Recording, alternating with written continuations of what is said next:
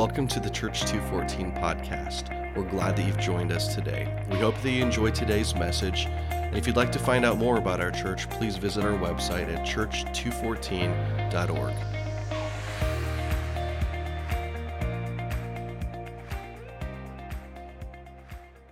Good morning. How are you? Great. This is our last uh, weekend of expectations, the ser- series we've been in uh, the month of August. And um, I was not originally scheduled to preach today. Uh, it's actually bounced around a couple times. But the Lord likes to actually blow up our expectations. So today is a message straight from Him. Um, yeah. Let's pray. Jesus, we are with you heart and soul. Do all that you have in mind. Clear our minds in this moment to fix our eyes on you. You said that our ears are blessed, that our eyes are blessed, and so now we listen attentively and we fix our gaze on you alone. Jesus, we remove any distractions from this place, principalities and powers that are not of you are not welcome here, but the Spirit of God is resting in this room, is resting in these temples. And so, Father, we say, Come. We say that you are welcome here in this moment. We pray that your word would go forth and it would um, impact this cultivated soil. These hearts that are have been torn up for you, wrecked for you, Father. I pray that any hard spots in each of our hearts would be removed and that we would listen to your voice with fresh ears and eyes this morning. And all God's people said, Amen. So last Wednesday night, as I was preparing for this message early in, into early Thursday morning, it was pretty late. My family was asleep, and, and I was on my couch with my laptop, and I, I had my earbuds in, and I was listening to, I was watching something on YouTube, and not really watching because I was focused on what the Lord was downloading to me, but I had this worship service on that just happened to, I was listening, watching something else, and then it shifted to this, and now I know why. It was from a couple years ago, November of 2020. Who remembers that year? And this, this worship leader, um, he had started the night off by saying, uh, Listen, my, my voice is going out. That was the start of the night. And you could hear during some of the worship songs, you could hear his voice just um, crackle and kind of give out completely. But, but how many know like Katie explained this morning, worship is not about who's on stage. Worship is, is your, you are the worship leaders. You're leading yourself in worship. Worship is about blessing the Lord. It's never about a stage, never about a platform. It's only about Him. And so this worship leader was going, and, and I'm kind of watching every once in a while, but really just listening and, and focused on writing what the Lord had for me. And they'd been going about an hour Okay, they've been worshiping about an hour at this point. The, the whole service, if you, if, if you guys think that, that, that we're going long here ever, okay. so they've been going about an hour, and I'm zoned into what the Lord's telling me. And all of a sudden, I hear a voice change, a new voice. And they're, they're in the middle of a song, and I hear this voice change, and I'm like, what was that? This, was, this is not a voice that's been giving out this is not a voice of, of John Wilds who was leading worship in that moment. This is some other voice. And I, I quickly stopped what I was doing and I looked back and I rewound. And I looked back, and so they're in the middle of this moment, and John Wilds is losing his voice, and he walks over to the edge of the stage in the middle of a song, and he points to someone about three quarters of the way back in the service, and he motions for them to come up. This was not planned. This is God blowing up our expectations and he, he, had to, he has to call him several times, right? Because this, this kid that's about to come up, he's not prepared for this. I, well, I hope he was. His heart definitely was.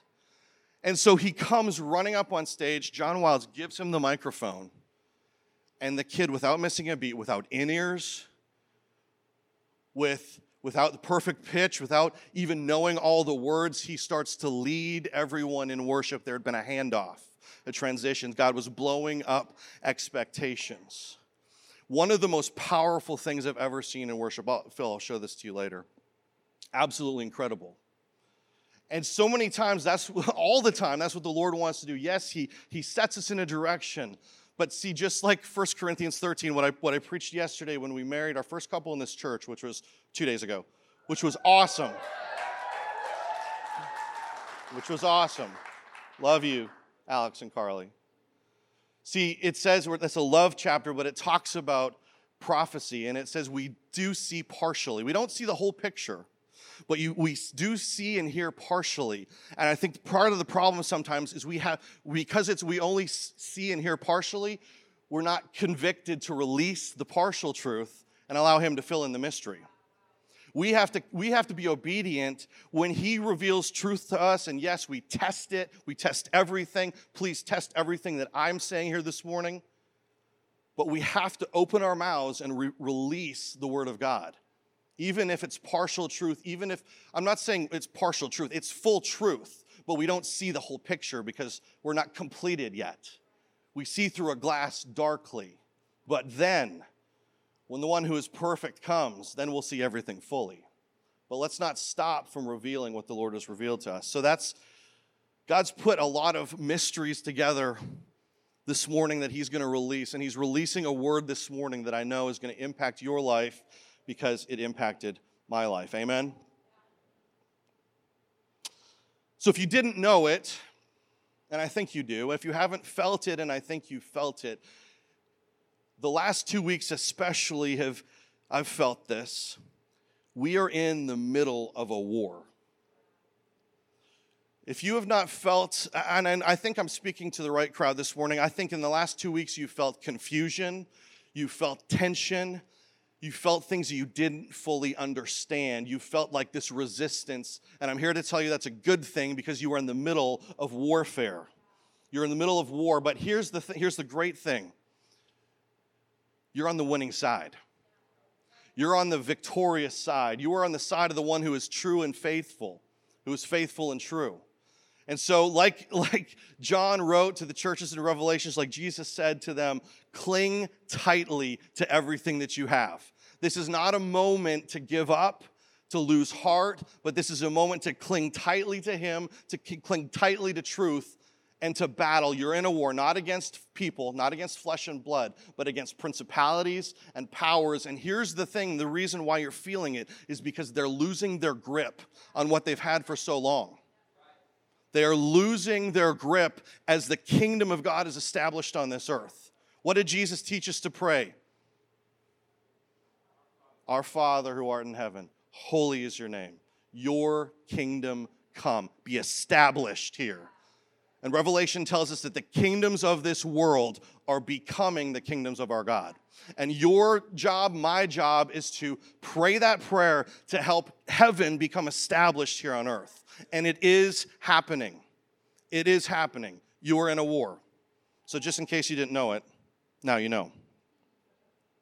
And what we see in the physical, what we see in the natural with these eyes, is evidence of what's happening in another dimension is evidence of what's happening in the spiritual realm. Our street, Oak Street out here, if you haven't noticed, has looked like a war zone for the last five weeks. Evidence in the physical of what's happening in another realm. We've had struggle and struggle, Holly, for months to try to get a sign for this building, to mark for our building to be marked. That is evidence of a war in the spiritual realm. There was a delay. Do you remember in Daniel where there was a delay? But it's coming. We, we got approval for the sign. This building will be marked as it should be. We've had some parking challenges with our neighbors. Again, we don't fight against flesh and blood, but it's evidence of a war in a spiritual realm. They don't even realize that what's happening. So we don't fight against them, but you and I are fighting a war in spiritual realms. And here's what the, the thing is we cannot wage a spiritual war back in the physical realm. See, our tendency is to see this stuff and to just react in the natural. Yes, there is a reaction we have to have in the natural, but first we have to go to where we're called to, to where we're truly seated high above every principality and power, and wage the war in a spiritual realm first so it comes through the natural properly. Does that make sense? And make no mistake, this church is called to war. This church is actually called to be a forerunner in the war, like the, like the Navy SEALs that go and take the beachhead first. That's this church. We are we started this year with first about the forerunner, John the Baptist. That's who we're called to be. To be that fighting elite group. And I believe, I know with all my heart that we are called to break in a new wineskin for the body of Christ. And we're doing that. We're being obedient. We are called like Abraham to go to a land that I will show you. That's how he started this church. And one step at a time, stepping forward together, that's Acts 2:14. We will go to that land. And that means that we only see partially most of the time. We only see the next step part of the time. We're no, we, we know, fully know who's called us and what our calling is. But we step forward together. This is a church of both a Joshua and an Acts church. Okay, we have that same simultaneous calling where we're called, like Joshua, to take new ground, to go into the promised land. And when Joshua, they went in and they, they, ca- they captured Jericho, that was only one of 31 cities they had to capture. There's more territory for us to advance into, both spiritually and physically. So, this morning, I'm going to tell you a, a bunch of stories and I'm going to tell you some visions that I've had. And they may not all seem connected at first, but they are. See, Jesus is the master storyteller, isn't he?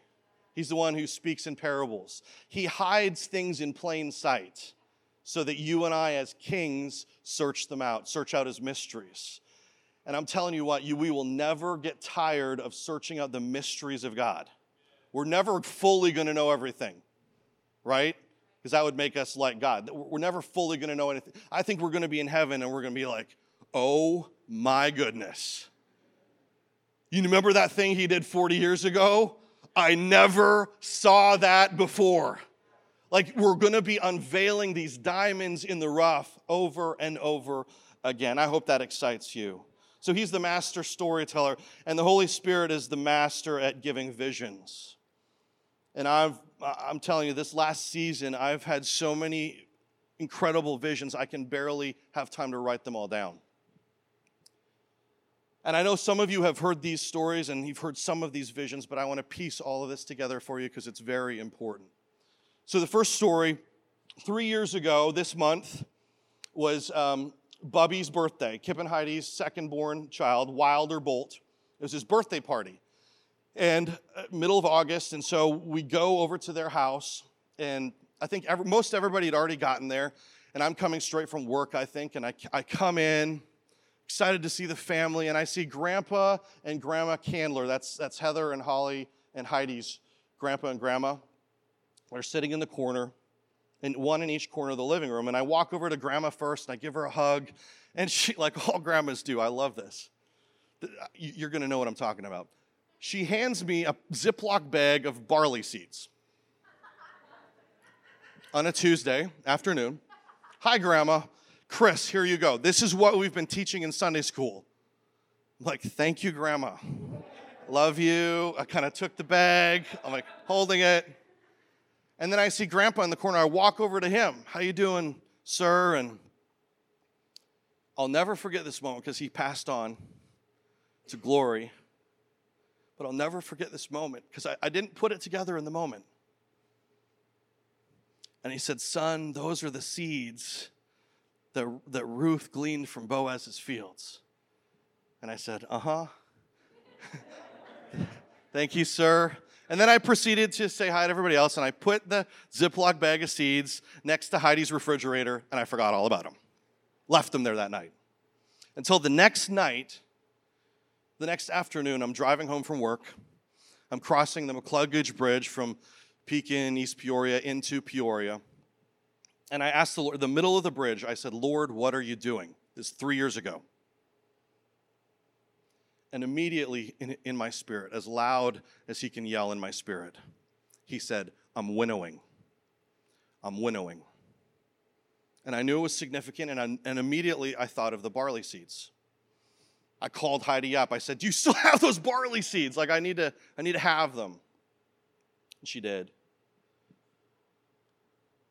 I'm winnowing. That was before we, anyone, six months before we knew what COVID was.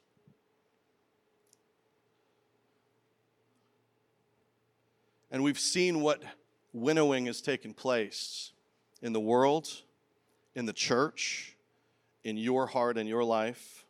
Winnowing is simply the chaff, the outside shell of the seed being removed. Because Psalm 1 says it's, it's worthless. The chaff needs to be blown away. And, and this is something that we always have to have in our life to allow the Holy Spirit to continually blow his wind and blow the chaff off of our life. I'm winnowing. And hasn't He done it and won't He still do it in our church and in our life and in our world?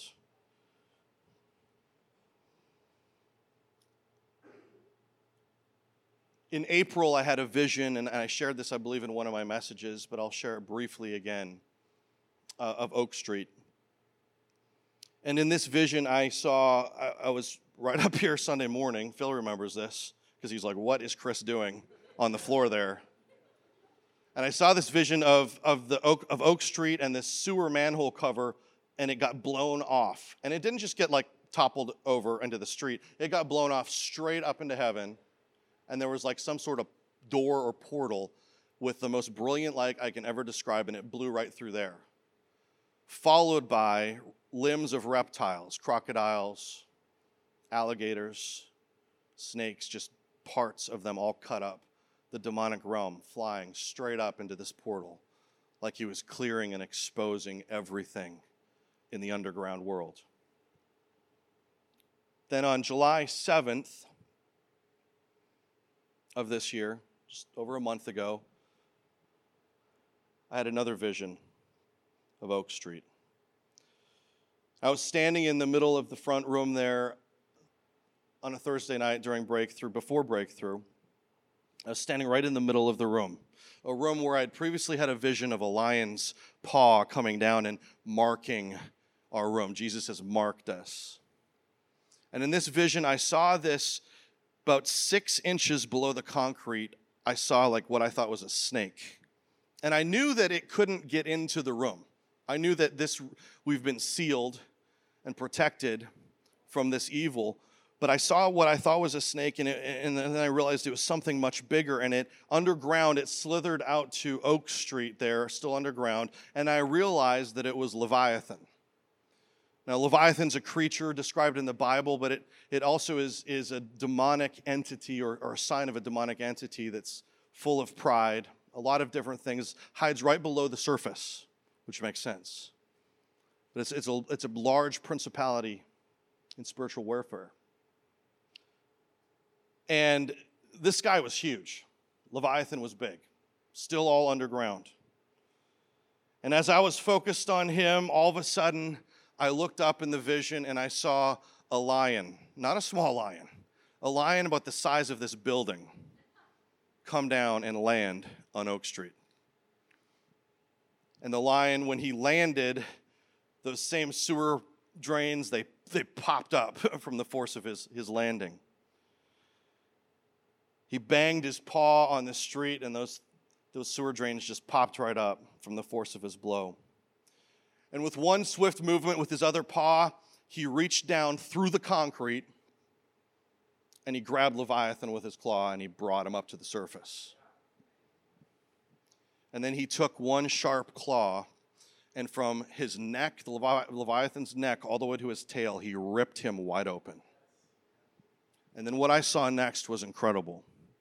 I saw these white things in Leviathan start flying out of Leviathan.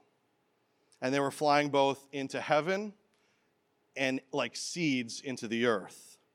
And I realized in that moment that they were babies, that they were both the unborn that the enemy has stolen and the yet to be born.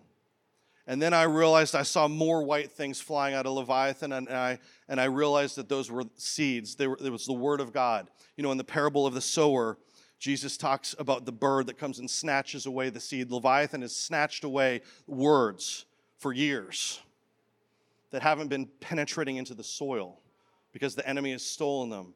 And, but I saw those seeds fly out of that dead corpse's, that reptile, and they, they got planted in the earth. Then the lion looked up into the heavens and he roared the loudest roar that you can ever imagine. It shook the earth. And he stood over Leviathan's wreckage, and his paw was on his dead neck. And he roared again, and I saw in the western sky what looked like the symbol of an Aztec god. It was like a fake sun in the western sky. And when the lion roared once more, that dropped, and then I saw a sun come into picture in the western sky that was brighter than anything I've ever seen before. Evil is being destroyed. You are in a war. Life of the word and life of the womb is being released once again into the earth and into heaven. And what the enemy has previously stolen in your life, in lives around you is being released into the earth. On Sunday, August 14th, a couple weeks ago, I had another vision that I didn't share with anyone yet. It was very personal to me, and I was processing it for three or four days. And Thursday of, of, the, of not this last Thursday, but the Thursday before, so four days after I'd had this vision, I came home from lunch, eh, from work, to have lunch. That's usually my, my routine. And Heather and the kids were there. And all of a sudden, I felt very compelled to share the vision with Heather. And I did. And as I will typically do, I started crying because it was very personal to me. And I'll, I'll share that at the very end of the message. But as I shared it and I shared what it meant, she agreed with me. And what I didn't know in that moment, see, there's something so powerful about agreeing with truth. I had to process it for a few days. It was something very personal from the Lord to me. But when she agreed with it, it was like I had gone and got the nuclear codes and in the spiritual realm started a nuclear war. Because the rest of that, I went back to work for the rest of that afternoon. I was irritable. I was angry. That is not my personality. I don't get angry that easily everything that I was doing was a struggle, a battle. I was, I was, I couldn't figure out what was going on. I didn't put this connection together till later on. But what I shared with my wife, coming into agreement with truth, set off a nuclear war. And I was at war all afternoon. So it was, it was Thursday. Breakthrough was coming up. I came home from work, and usually I'm very affectionate. I'll walk over to my wife first I'll give her some slaps. you know what? It's, it's really, this is free. It's really good for, for your children to see your affection for your spouse. Okay? And I didn't do that that day. I'll, I'll hug my kids later, but you know, I can make more of them, so they're secondary. But I walked in the door that day, that afternoon, and I just walked straight upstairs. And Heather literally, she was like, are you okay? I'm like, Uh, I don't know. She follows me upstairs and goes, What is your problem? Are you okay? And I said, I don't know. I, I, and I didn't know. I did not know, but something was clearly wrong with me. I'd set off that nuclear war. I was being oppressed. Now I know I was being oppressed huge from the comeback of the enemy because of what I'd shared and she'd agreed at lunch with me. And we get, get in the car, probably a fairly silent ride because I'm still like, what is wrong with me? I don't know what's wrong with me. I hope tonight a breakthrough, God will break through to me. And He did. But I pulled up on the street here. The Chiefs were having a game that night. It was way before they'd started. And I parked on the street. No big deal. I let the kids off, let Heather out. They walked inside. And as I was getting out of my truck on the street, I turn and I see the GM of the Chiefs walking furiously towards me. And in my mind, I go, uh oh. now, normally this wouldn't have been a big deal. Things just like go off my shoulder, like it's not a big thing. But that day, remember, I'm in a spiritual nuclear war. That day would have been the day. And he looked, he pointed at me and he said, Move your truck. And I literally, I bit my tongue because the version of Chris Taves that you've never seen before was about to come out. But I heard the Holy Spirit say, Don't, don't, don't. And so I, I physically bit my tongue, got in my truck, and I parked like five blocks away. I just, I, I knew, like, Jesus, I need to have a walk with you right now. I don't know what is going on. I don't know what's happening to me. I need to take a walk. And so I parked like as far away as I reasonably could. And I just started walking down Jefferson Street. And I started walking towards that, that hole. I could see it coming. There it is. That was a few weeks ago. It's filled in today, sealed up today, which is also very significant. Remember, physical things are evidence of spiritual activity. And I'm walking towards this hole and I'm just irritable, I'm angry. And, and from two blocks away, I literally, almost out loud, I said, Jesus, why is the demonic so destructive? I don't know if you've ever been slapped by Jesus before. He like flipped over my tables. He slapped me so hard. And he said, Chris, you are asking the wrong question. What was the vision I gave you? I created that hole. The demonic didn't do it. I did it. I dug them out from the ground. Why are you focused on them instead of being focused on me? That's a word. And I said, Jesus, I am so, so sorry.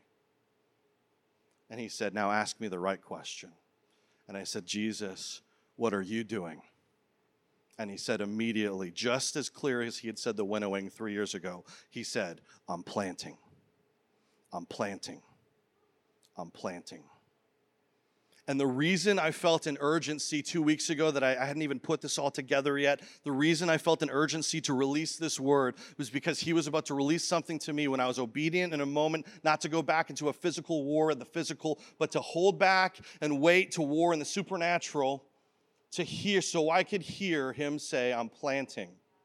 And what, I've, what we've understood by what he said, I'm winnowing three years ago if I don't, re- um, if I'm not obedient to release what He's doing in this season, then we'll just completely miss it. Because there is a planting season that we're in now with cultivation that He's dug up from the ground that's so important to understand. He's ripping evil apart in you, through you, around you. And He's establishing Himself both on Oak Street in Peoria and on your street in your heart and He wants to plant something there. He wants to put something in that hole. See, evil and, and idols and all that stuff has to be ripped out of our hearts. But it doesn't stop there. That's when the Spirit of the Lord puts something back in you, plants something in you.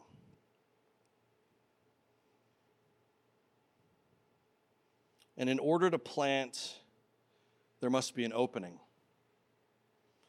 There must be a cultivating, there must be a tearing apart, and sometimes it doesn't look good, it doesn't feel good. I mean, our streets look like a war zone for five weeks now.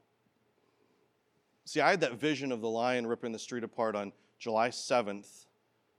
It was two weeks later when that was ripped up. I saw the spiritual realm. Jesus allowed me to see it before it happened in the physical. I've been reading a lot about the flood, went back to Genesis, and it's been speaking to me a lot lately. And you know, Noah, they, they were obedient, right? Everyone had the opportunity to get saved in that ark. But Noah and his family, they were obedient, and they went in the, the ark, and God shut the door. I love that. He's the one that opens doors and shuts them. God shut the door, and it rained for 40 days and 40 nights, and water covered the entire earth to the highest mountain peaks, it says water covered the entire earth for another 150 days. It's a symbol of baptism, completely covered death, burial, resurrection. Then the waters receded so that new life could happen. It's a symbol of your salvation. And when the ark had finally rested on Ararat and it was time, God opened the door and he said, He said, Noah, leave the boat. Leave the boat. And then he repeated the command that he had given Adam and Eve to be fruitful and multiply on the earth. He was literally recreating the earth. I was talking to Craig and Crystal earlier. They're about to go to Utah and maybe see the Grand Canyon as well, but they're, they're going to see Bryce Canyon and Zion Canyon, some of my favorite places in the world, but all of which were recreated in the, by the flood. Jesus is always creating new. He's always doing new things in and through you and on this earth. All creation is groaning, waiting for that final day of creation. But God says to Noah, Leave the boat. The door is wide open. And that ark is a, it's a picture of the cross. It's a beautiful representation of salvation. But I'm telling you what, so many Christians, I've been there, find salvation in the ark. They find safety in the ark. The problem is they never walk out of the ark. They never leave the boat. This is not following Jesus.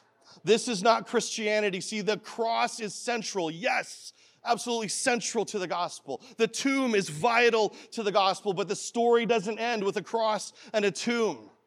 The story doesn't end with death and burial. The whole thing is meaningless and accepted on the third day in a dark tomb. There was one breath, one breath that changed everything. Resurrection life filled the lungs of Jesus, and he walked out of that open door because the stone had been rolled away. And I came to tell you this morning that the door is wide open. The door is wide open. There's an ancient door that he's put put in place and reserved for this moment in time and the heavenly portal that door is wide open but here's the thing there's christians and believers that are scared to come out of the ark there are believers that are, that are afraid to come out of the tomb. They're terrified of what it looks like because it's more comfortable in the tomb.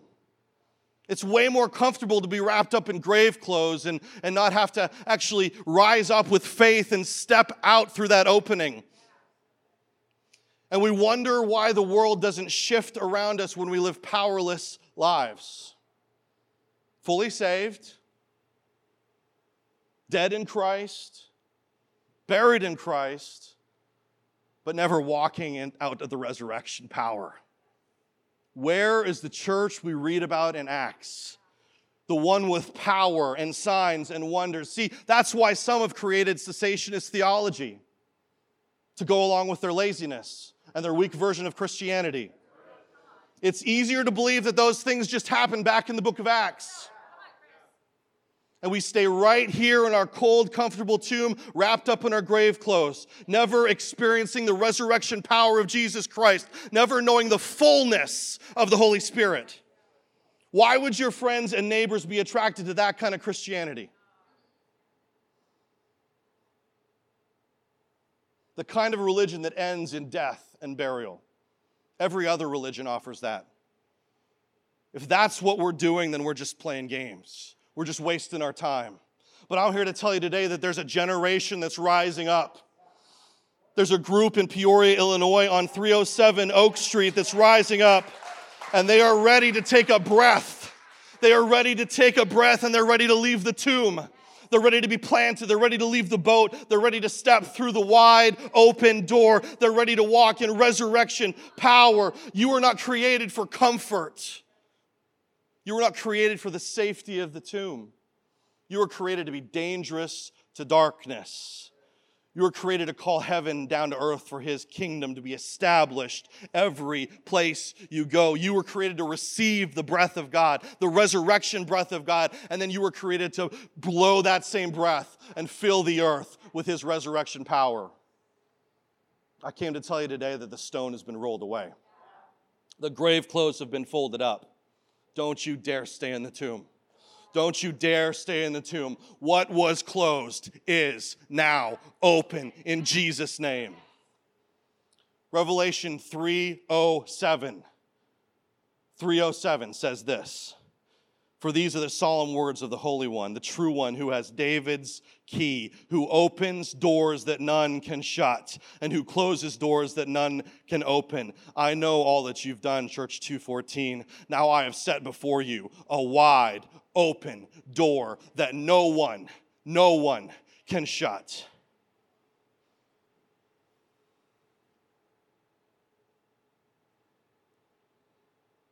So, the vision that I shared with Heather that lunch that I received two weeks ago was this. And you have to understand that as a, as a boy growing up in Canada, uh, I lived about 45 minutes from my grandparents' farm, and so we spent a lot of time out there. And it was one of, it's one of my favorite places on earth. Played with cousins. There's an overhead picture of it. It's a really big farm. It looks smaller on satellite but they're the woods that we, we played in and ran through. And I remember one night camping out with no tent. And at midnight, we were laying on the ground and we were just looking at the northern lights dancing in the horizon. My grandpa, who had Parkinson's disease, he was a farmer and he just kept walking. He never, even in the wintertime, he'd go to one of his chicken barns and he'd just keep moving his muscles. He'd keep stepping forward. He was, the, he was my war horse. That's why I'm wearing this hat today. He was my war horse. And my grandma, she was so filled with faith. My faith comes from seeds that she planted that I doubted back then, but, but she planted the word of God in me. So it's a beautiful place. And as a child, I'd have these dreams, reoccurring dreams that I was flying, just myself, just with my you know, arms stretched wide, flying over the farm. And I never thought more about it until a couple years ago, God gave me just this download of what He was saying to me. It was so personal and so beautiful. So that's the backdrop. And two Sundays ago, I'm laying here before service, and the Lord gives me a vision. And I saw the field just north of my grandpa's farm there, and what I saw was a full grown wheat stalk. It was a wheat field most of the time and I saw seeds start to fall from the corn, from the, the wheat stalk into the ground. And I knew that the seeds represent, represented people. And then I saw a seed that was that I knew represented me. And as it started to fall out, it didn't hit the ground because the a gust of wind picked it up and it blew it over the road into that field there, the one that's green, but in my vision it was dark, rich, soil. And as I was blowing, I, I, and the Holy Spirit was blowing me that seed, I saw the Lord start to write an, an inscription on me, mark me. And it looked like an inscription in, in Arabic, but I knew immediately that it was a heavenly language.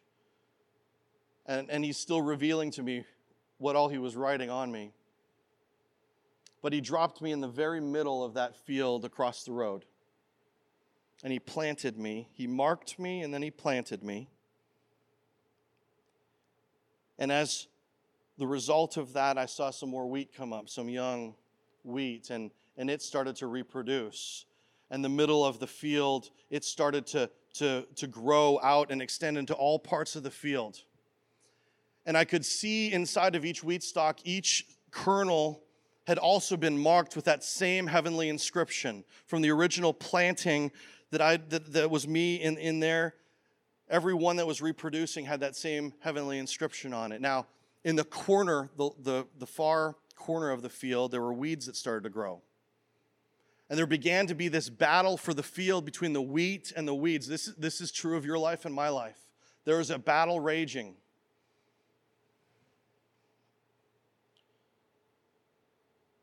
But at the end of the day, the wheat overtook the field.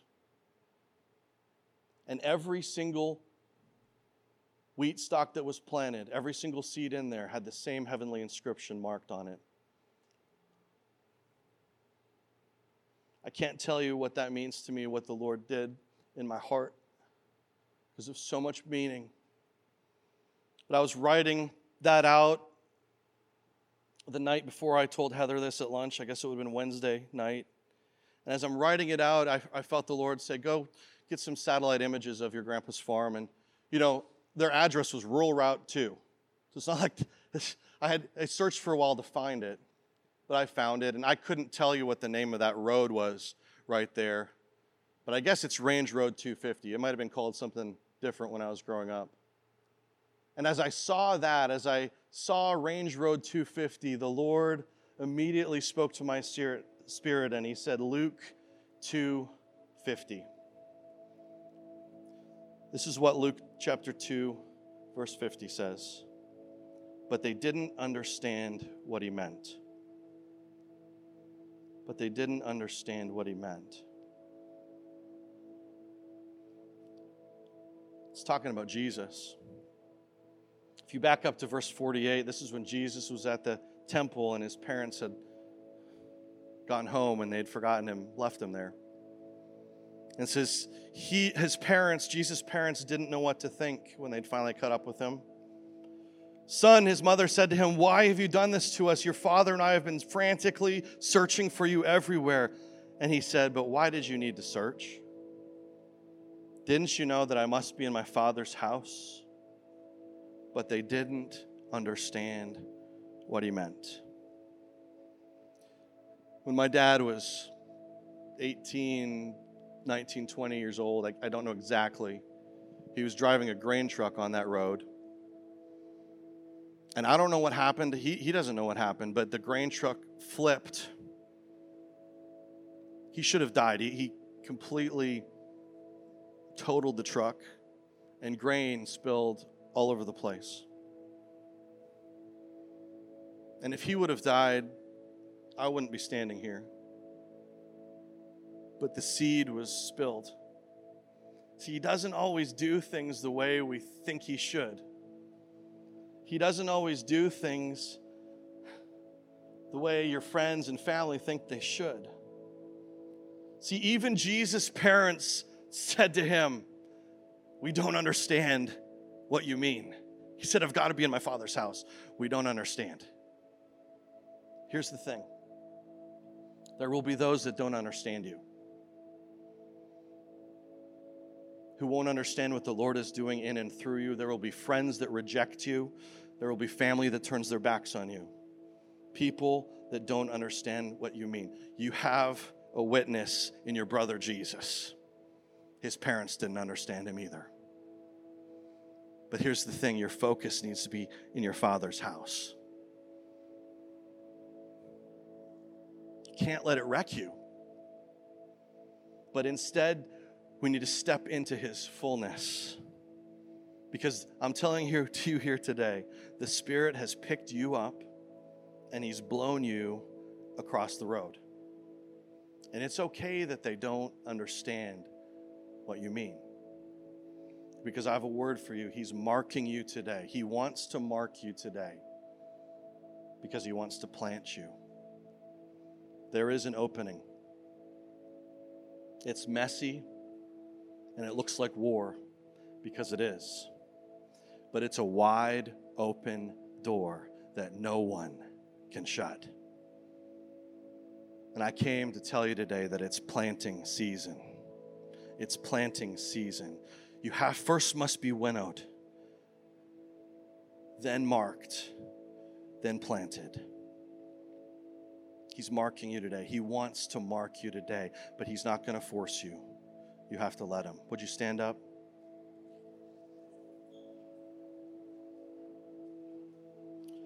I want you to put one of your hands on your hearts and just open the other hand to receive this commissioning, this marking.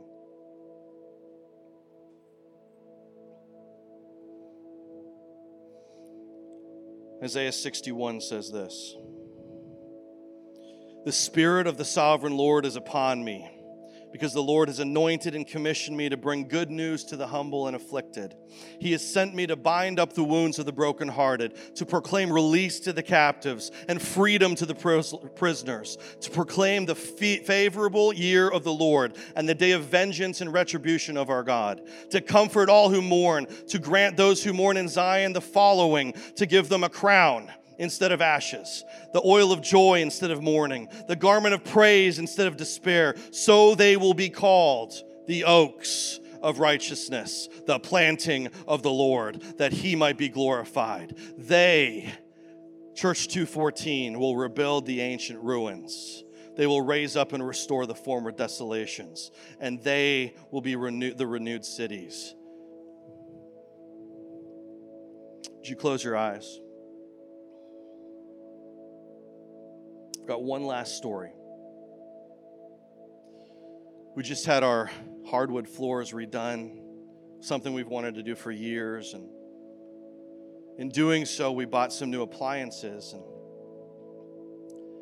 they were delivering our fridge after the hardwood was done, and they were delivering our fridge last week. You know, I was the one home, and Heather was gone. I said, Please, please, for the love of God, don't scratch these floors. And they were so good. They were so good. They, they installed the fridge. And as they were saying, Sir, is there anything else we can do for you? And I said, Well, it looks like the fridge is still a little dirty. Um, maybe it's just me. And, and they said, Oh, no, sir, that's, we've got some plastic on there that protects it. And I said, Oh, I see. It's very, barely visible, but it needs to be peeled off. And they said, Well, actually, a lot of people like to keep that on there because if you take it off, then you're going to get marks on the fridge. And I kind of laughed, but he was serious. Then I realized, isn't that how we live most of our lives towards Jesus? We're not fully vulnerable. We keep the plastic covering on. And then he never is able to fully mark us. You're going to have to choose whether to remove that plastic or not you're going to have to choose. See, the next day I thought I'd removed all the plastic. And the next day I come down and get something from the freezer and it had some plastic on it. And the day after, we found more plastic inside the fridge on a, on a shelf. Like we kept removing this covering, but it has to be removed so that you can be marked. Jesus will never force himself on you. But once you are vulnerable enough to receive his marking, he will write his name on you, a name that is only known to you and him. He will mark you so that he can plant you. And maybe you're in this room today and you've never received him. You've never made him the Lord and Savior of your life, Jesus. I want to tell you today that he came and he died for you. He took your punishment because you're a sinner. He shed his blood for you, the blood that should have been yours. His beard was ripped from his face, that, that should have been your punishment. He died the most agonizing death a human can ever die, but he has the last laugh because he took one breath and he rose again from the grave. And in doing so, he created resurrection life for you resurrection power for you to step through the same tomb that he walked through. And the only question today is there's no magic formula. You just say in your heart, Jesus, I believe you, I receive you. And maybe you're here today and you've been a Christian for 30 years, three years, three months. Time frame doesn't matter, but here's the thing there's more plastic to remove off of yourself. There's more winnowing to happen so that you can be marked. But the, the question is, He's not going to do it for you. You have to re- receive it yourself. You have to walk through that open tomb. You have to walk through that open door. You have to rip that off.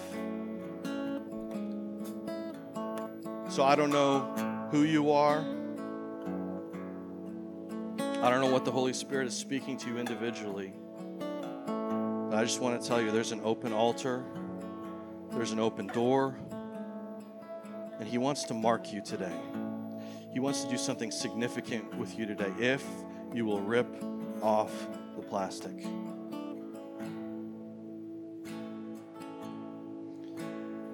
He wants to let His oil flow today.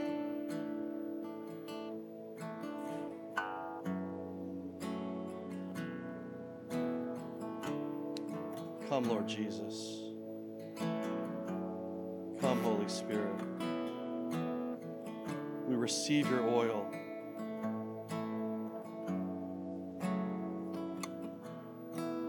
We receive your oil. You know, the widow that Elisha told to gather up pots and containers to receive her oil. She went to friends and family and gathered as many containers as she could. But I guarantee you this they had to be emptied out. Their friends, I love the family of God because it's he doesn't do anything in isolation. He uses friends and family. And I guarantee you those pots and containers they had to be emptied out. The plastic had to be removed off so that he could fill it with his spirit, so that he could mark himself on you. Father, thank you for your word. We don't want to be a church that's powerless. We remove our plastic vulnerabilities. We remove all the idols in our life. We take off what is fake. And we come before you with genuine, open, authentic hearts. And we say, Jesus, do everything that you have in mind mark us today. Fill us with your Holy Spirit. If you want a fresh and filling of the Holy Spirit, there will be those up here who will anoint you with oil today. If that's you, if you want a filling of the Holy Spirit, Father, we pray for your Holy Spirit to rain fire down on these people in this moment. We pray for a fresh outpouring, a new wineskin, a fresh marking, because this is the planting of the Lord. These are the oaks of righteousness. Father, would you plant us deep in your soil?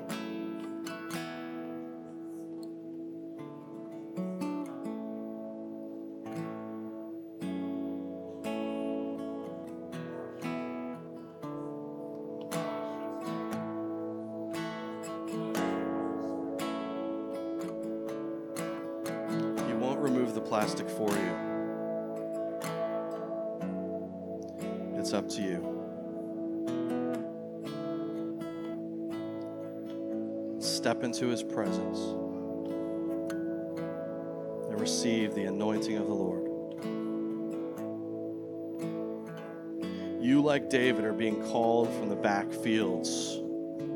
He's looking for a heart that is fully enlightened with him because then when you get to the war zone, you can shout back at Goliath and you can turn the curse into a blessing.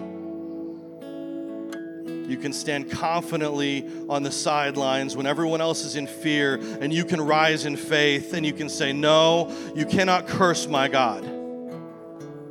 Goliath, your days are numbered. Keep on talking because that's going to turn into a blessing. Jezebel, your days are over.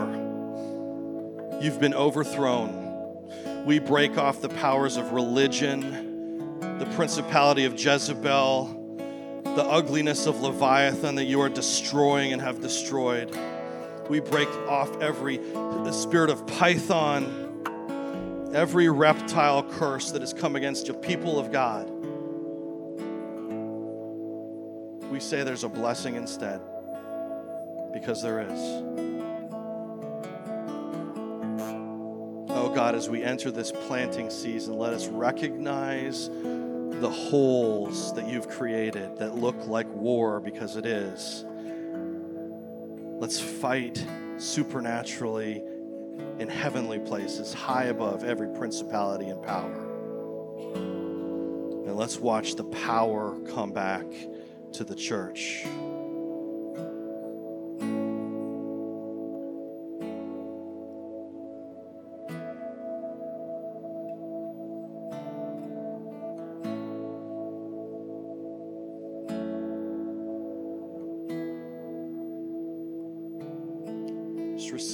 Marking of the Lord this morning, wherever you are. Just be fully present and alert for what He's saying to you in this moment. He's revealing mysteries to you. He's sealing off pain just like He sealed off that hole on Oak Street. This is the planting of the Lord.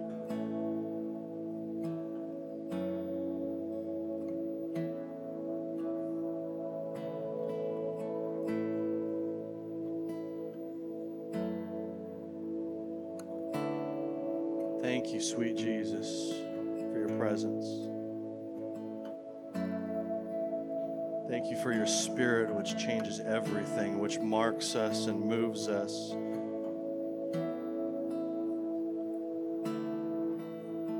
Calls us a new name.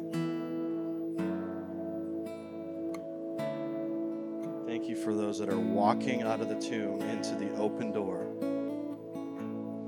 We receive your power. Come, Lord Jesus, come.